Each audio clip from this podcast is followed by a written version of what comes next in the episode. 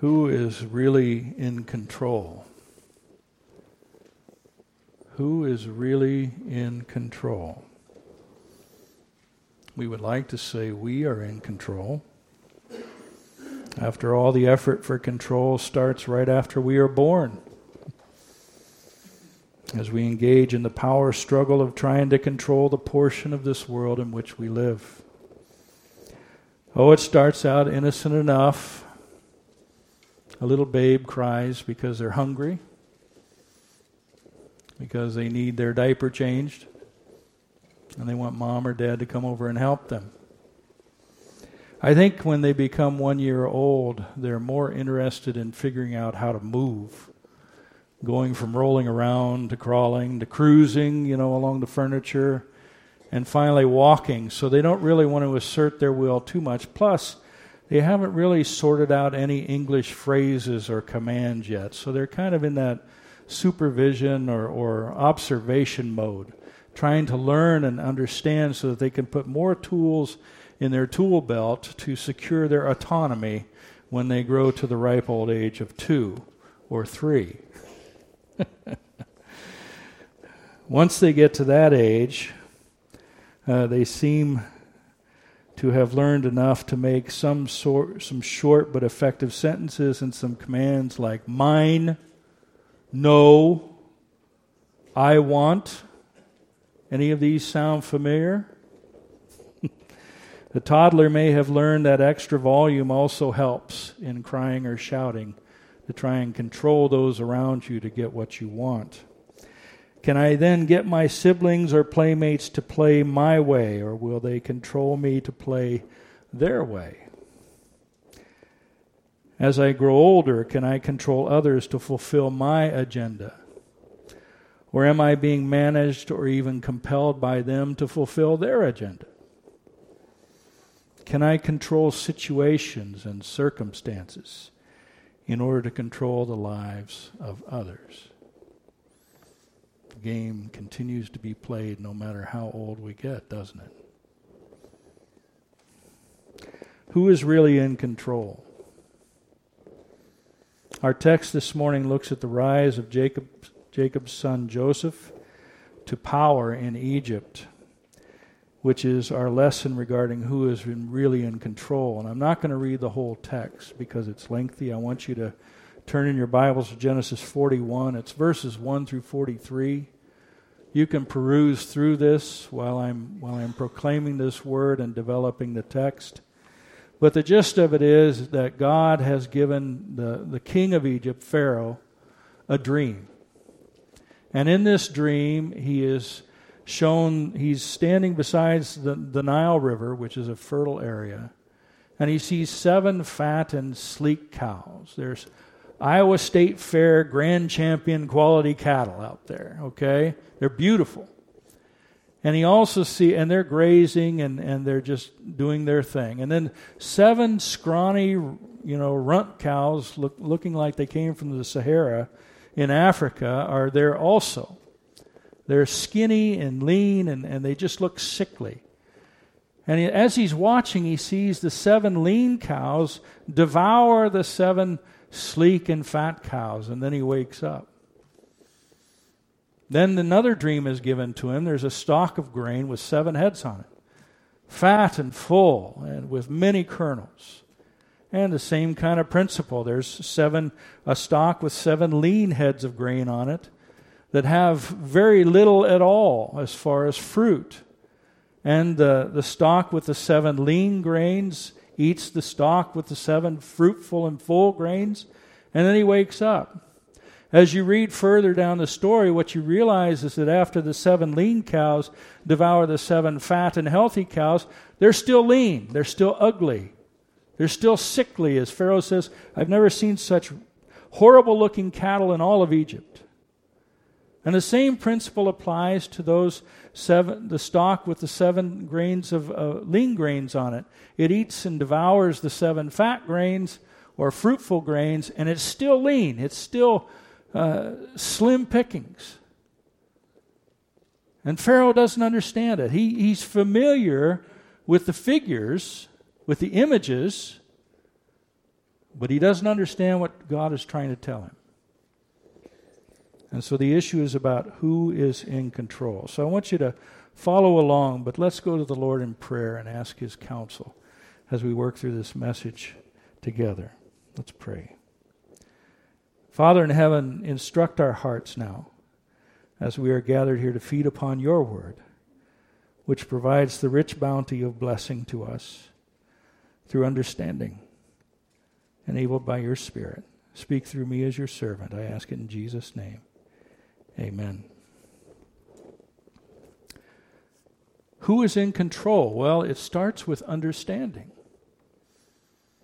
The one who is who understands is the one who is in control. I still remember my wife and I going to Ecuador, and we were going through uh, the checkpoint in the airport, and one of the pastors who had was kind of in charge of their group wanted to lead us through, but they all speak Spanish there, and he didn't understand any Spanish. So he thought he could just get us through by talking English, and he started going through the line. And in, in Ecuador, those guys have guns. They have people with, with uh, M16s or the equivalent. And the guy didn't understand, with the M16, didn't understand what this pastor was saying in English. And as he was trying to force his way through, the guy with the gun pointed it in his chest and told him to back off in Spanish. My wife understands Spanish. And because she understood Spanish, she understood what the guard was saying to him. And I asked this pastor, Would you like my wife, who speaks Spanish fluently, to intervene? And he obviously said yes. and she, she softened the situation and got us through. She was the one who was really in control because she understood. She understood the language. She understood how to communicate with this guard to settle the situation down and allow us to pass. Control begins with understanding. It would be a mistake for us as human beings uh, to think that we are the only ones who can communicate on the planet. All creatures, from tiny insects to massive whales, can communicate with each other, uh, whether it be through chemical or tactile cues, visual sound cues, visual and sound cues, and vocal patterns, along with other types of signals. The question is not about communication, the question is about understanding. What do insects understand? What do whales understand and all the creatures in between? What do humans then understand? For humans, it is not simply that we have some understanding like the rest of creation, but what we are capable of understanding. Our understanding surpasses that of all creation here on this earth. A man does not look at a rock or a tree and, and rationalize in his mind that because this is not food, I don't want to have anything to do with it. The man looks at the rock or the tree and, and asks himself, How can I use this? How can I use this to my advantage or to others' disadvantage, if you will? You think about uh, unleashing the virus. That's using something to other people's disadvantage, something where we probably should not have trodden in gain of function research. But here we have this issue of a man looks at the materials of this world and asks, How can I use this? The more we understand, the more we can use the materials of this world to our advantage. If you were to set the average sized man against a lion or a tiger or uh, a, an average sized bear or a gorilla, who do you think would win? Who do you think would win in that contest?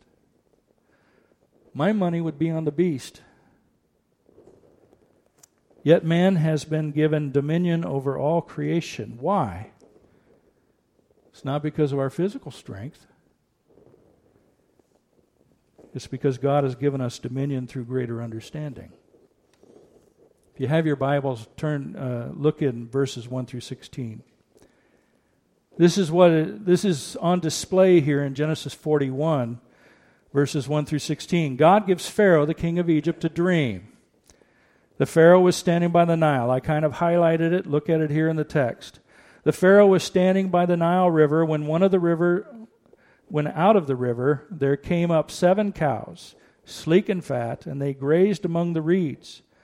After them seven other cows, ugly and gaunt, came up out of the Nile and stood beside those on the river bank, and the cows that were ugly and gaunt ate up the seven sleek fat cows. Then Pharaoh woke up. Same thing uh, going on after that. God gives Pharaoh a second dream, beginning in verse 5. Seven heads of grain, healthy and good, were, were growing on a single stalk. After them, seven other heads of grain, sprouted, thin, and scorched by the east wind. The thin uh, heads of grain swallowed up the seven healthy full grains, and then Pharaoh woke up. He noticed that it had been a dream. Uh, like I said, the Pharaoh is familiar with the symbols here of cows, grain, and the Nile River. But again, he doesn't understand what God is trying to communicate to him. So he tells his dream to his wise men and magicians, his counselors.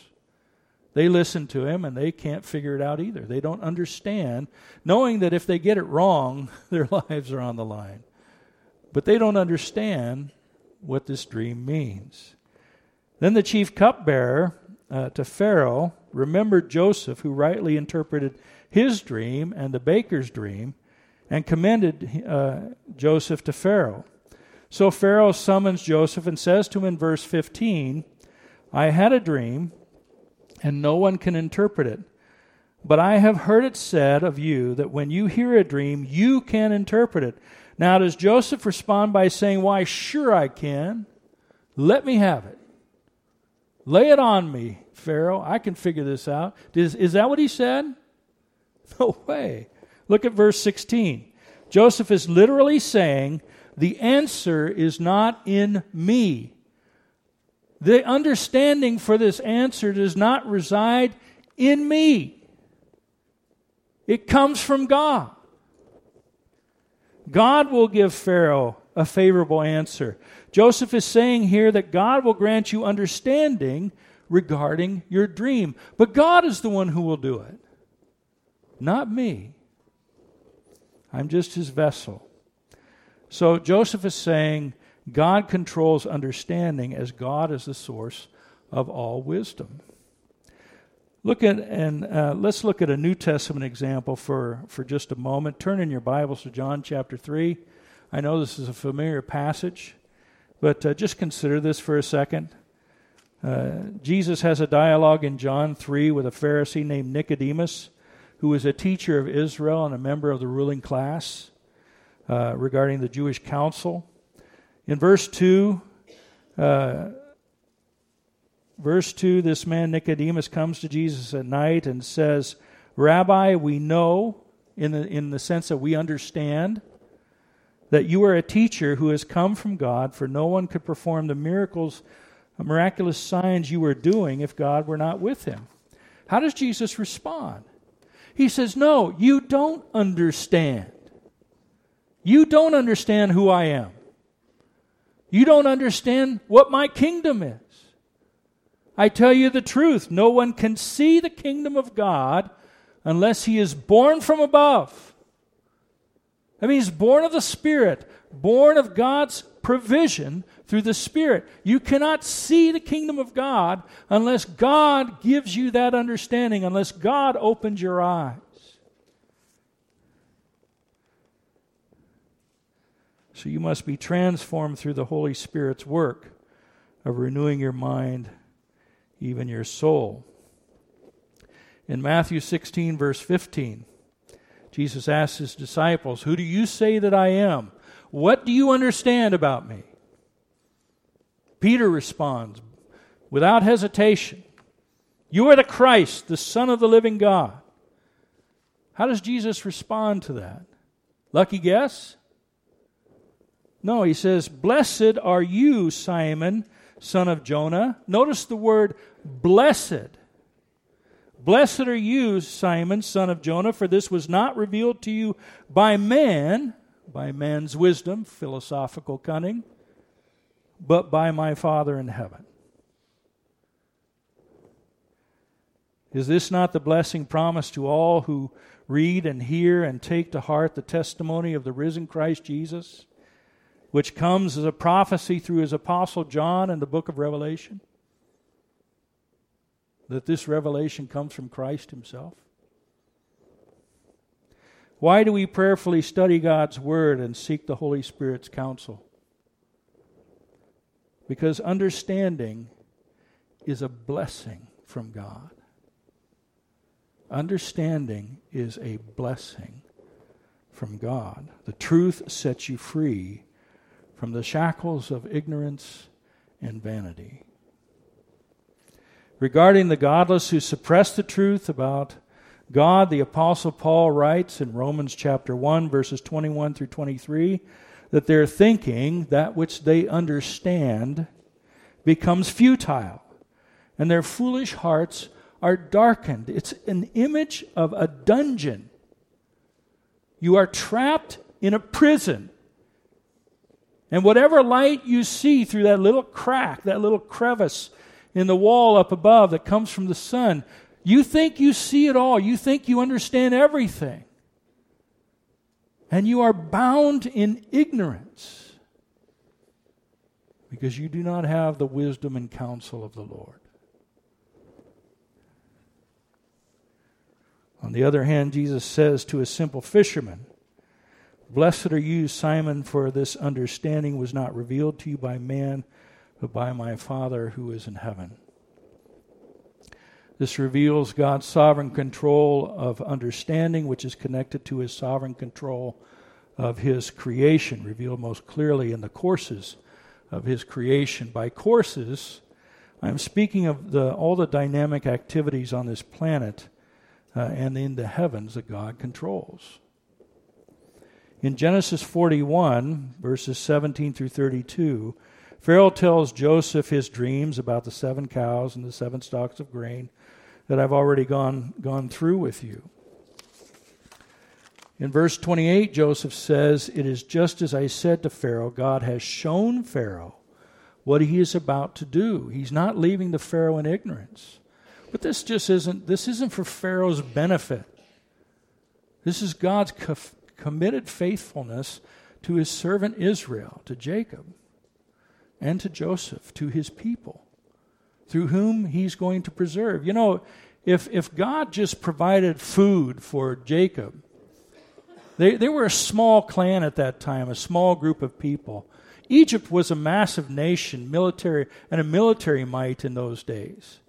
And if, and if God just would have blessed Jacob, there would have been marauders, there would have been people coming in from all over, over the world trying to take that food from them because they were all starving. And when you're starving and you're desperate, you, you do desperate things. And it's, it's most likely that they would not be able to hold on to what God had blessed them with.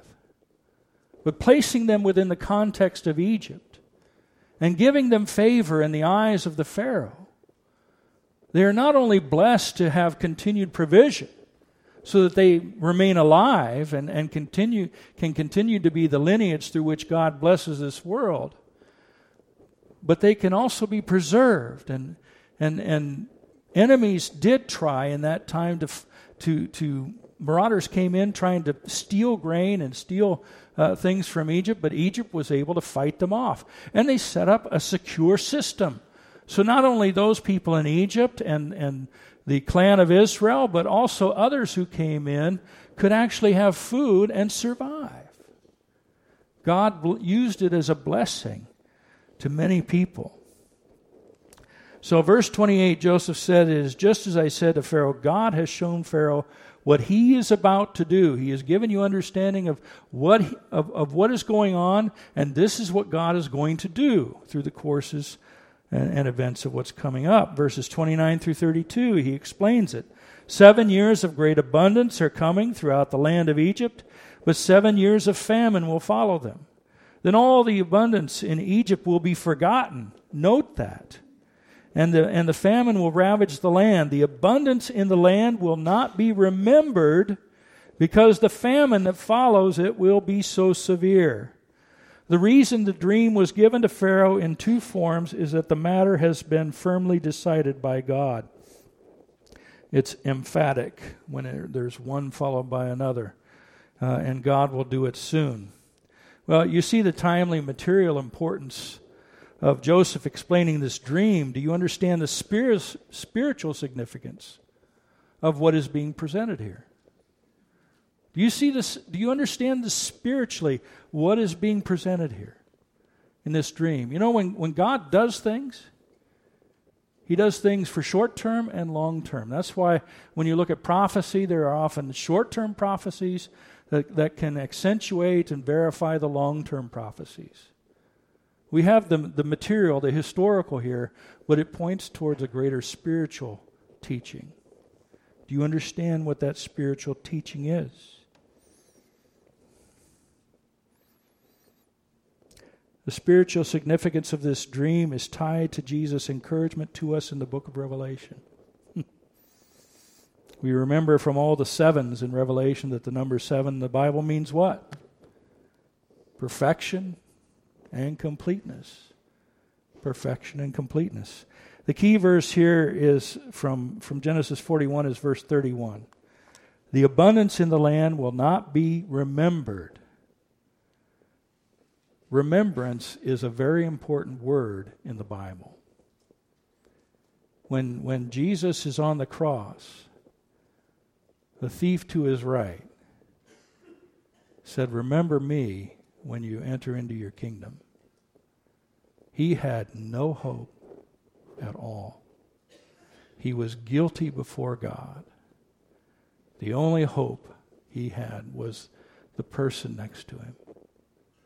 Jesus Christ, his Savior. Remember me. Jesus says, Today you will be with me in paradise, meaning I will remember you. Will God remember who you and I are when we stand before Him in judgment? Are we remembered as His people, bought by the blood of His Son?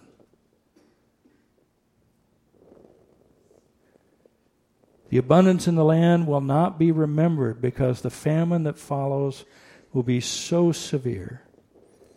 The blessing God has bestowed has run its course, and because the famine is so severe, the blessing is remembered no more. Turn in your Bibles to Luke chapter 16. This is a story, an illustration Jesus uses of a rich man who had everything, and a very, very impoverished man whose name was Lazarus. And if you know the etymology of that name, you will know that that means God helps me. Lazarus is translated as God is my helper. And yet, in this story, Jesus starts off by saying, A rich man who was dressed in purple and fine linen lived in luxury every day. This rich man had everything at his disposal. He lived a comfortable, enjoyable life from worldly standards. In contrast is Lazarus, who is a beggar covered with sores, longing to eat what fell from the rich man's table as waste. But Lazarus received nothing from this man. Before I go on, I want you to understand that this has been the parity between Christianity and those who are worldly. Those who are in the world say, Mine. I want. No. While many Christians are suffering, saying, Your will be done, not mine. That's the parity here. The rich man has everything, and he could easily help those in need. I'm, I'm reminded that even in the days in which we live, if, if there were uh, if, if God's law governed the whole world and we were gracious, there'd be enough food to feed everybody on this planet. That's not the way it is, is it? And that's why Jesus says, The poor you will have with you always. That will not change until there's a change of the guard, until I come back. The rich desire the wealth and resources and pleasures of this world, and they will fight for, for it as much as they can. But as followers of Christ Jesus, we are called to honor him and to live for him. And oftentimes that means sacrifice.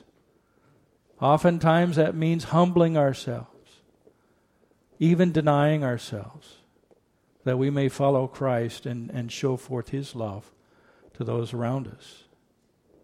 It is a challenging parody, but that's what's presented in this passage. And yet, when you look at it, it seems all wrong. Why is this rich man? At least he should show a little hospitality. At least he should take a few of the breadcrumbs and maybe scoop them up in a dustpan and hand them over to Lazarus so he has at least a little bit of a morsel to eat.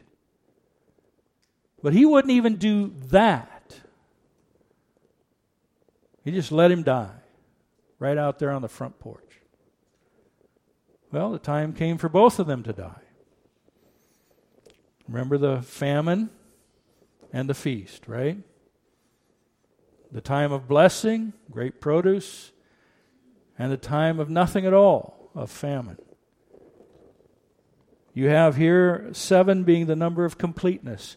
It shows a cycle, and it represents a cycle of your life. As you live in this world, you will live for a season of time, and when that season is over, you will stand before the Lord to be judged. It is appointed a man once to die, then what? The judgment. What did you do with what God has given you? Did you receive salvation from his son Jesus Christ? Is God your helper? Is your faith in him to justify you? As Paul says in Romans 1 very clearly, the just shall live by faith. As we stand before God, we are either justified through faith in Christ Jesus and his finished work on the cross for us, or we are standing before God in our own righteousness, thinking that we can somehow appease him from our sinful nature.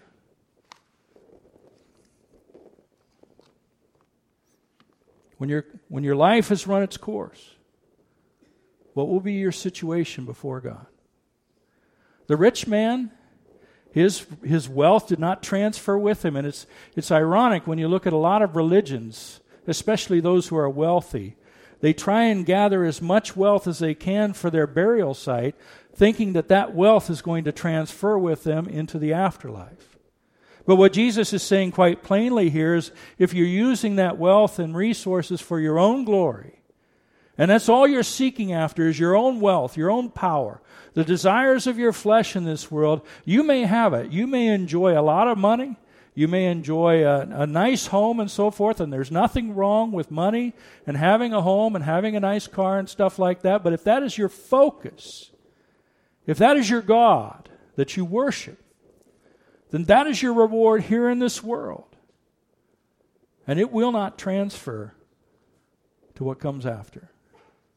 And all that you've gained in this world, will be remembered no more. Jesus says if you gain the whole world, if you can, if you can work and labor to gain the whole world and yet forfeit your soul, so that all that you gain when you stand before the Lord of glory, He says, okay, I'm going to take it and wipe it away. What have you profited? What have you gained? Nothing. And yet here is this man Lazarus, this beggar, who puts his faith in God, whose God is, whose, whose God is his helper. And he is ushered up by the angels. He lived a very difficult life in this world. As many Christians have been persecuted and struggled and lived very hard lives in this world. But he is carried up to Abraham by the angels and placed at Abraham's right side, showing true fellowship through faith in God. And the rich man is in torment. He wants, he wants Abraham to tell Lazarus to dip his finger in some water so that he could put a few drops on his tongue to provide just a little bit of comfort as he is tormented in the fires of hell. You know what Abraham said? There's a chasm, and it can't be crossed. In your day, you had your good things. Now you have your just rewards for how you use them. And Lazarus had his bad things, he had his famine in this world, but now he is feasting with the Lord.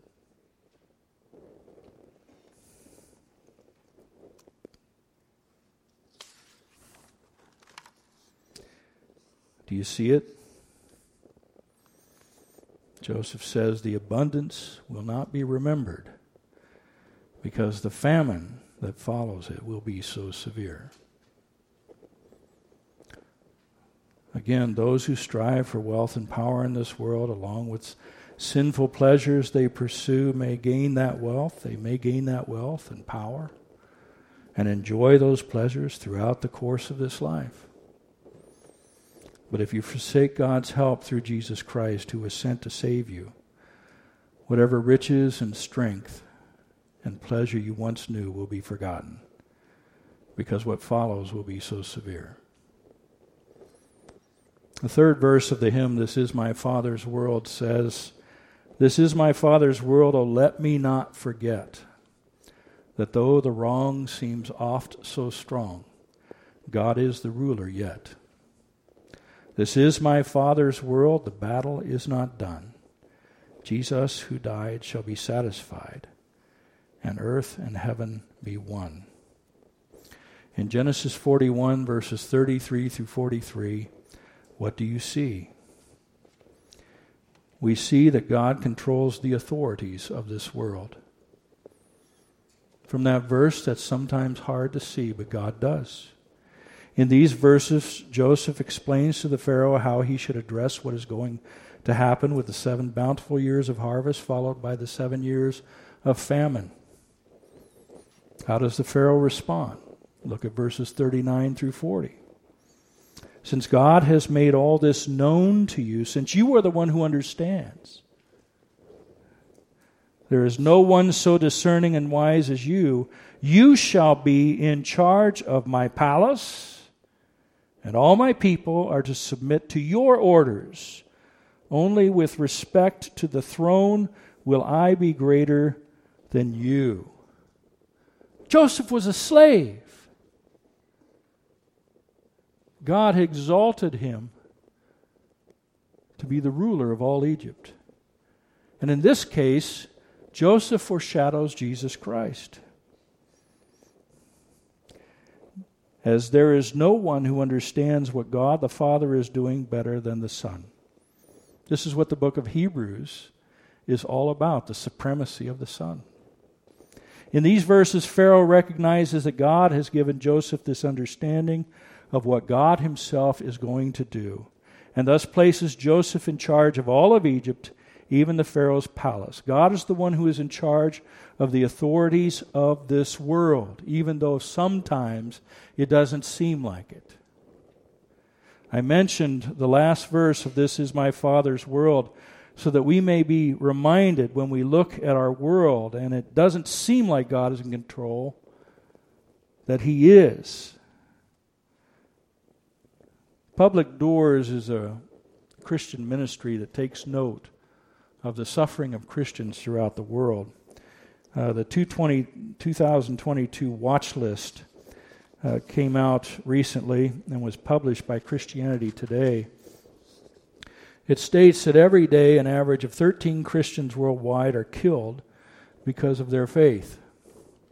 Every day, 12 churches or Christian buildings are attacked, and every day, 12 Christians are unjustly arrested or imprisoned, and another five are abducted. Yet, the Christianity Today article continues you might think that this is all about oppression. But the list is really about resilience and faith.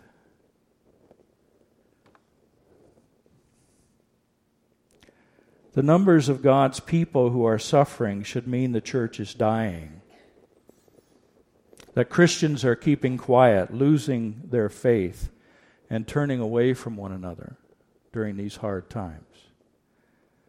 But that's not what's happening. Instead, in living color, we see the words of God recorded in the prophet Isaiah I will make a way in the wilderness and rivers in the desert. The listed nations on the watch list contain 309 million Christians living in places with very high or extreme levels of persecution, but that is up from 260 million last year. God is in control. God is in control. From life, from life's first cry to establish control to my final breath where I must relinquish it. Jesus controls, commands my destiny. Is your faith in Him? Is your faith in Jesus today? Because He is the one who is truly in control. And you will see Him someday, either as judge or as Savior. Who is He to you today?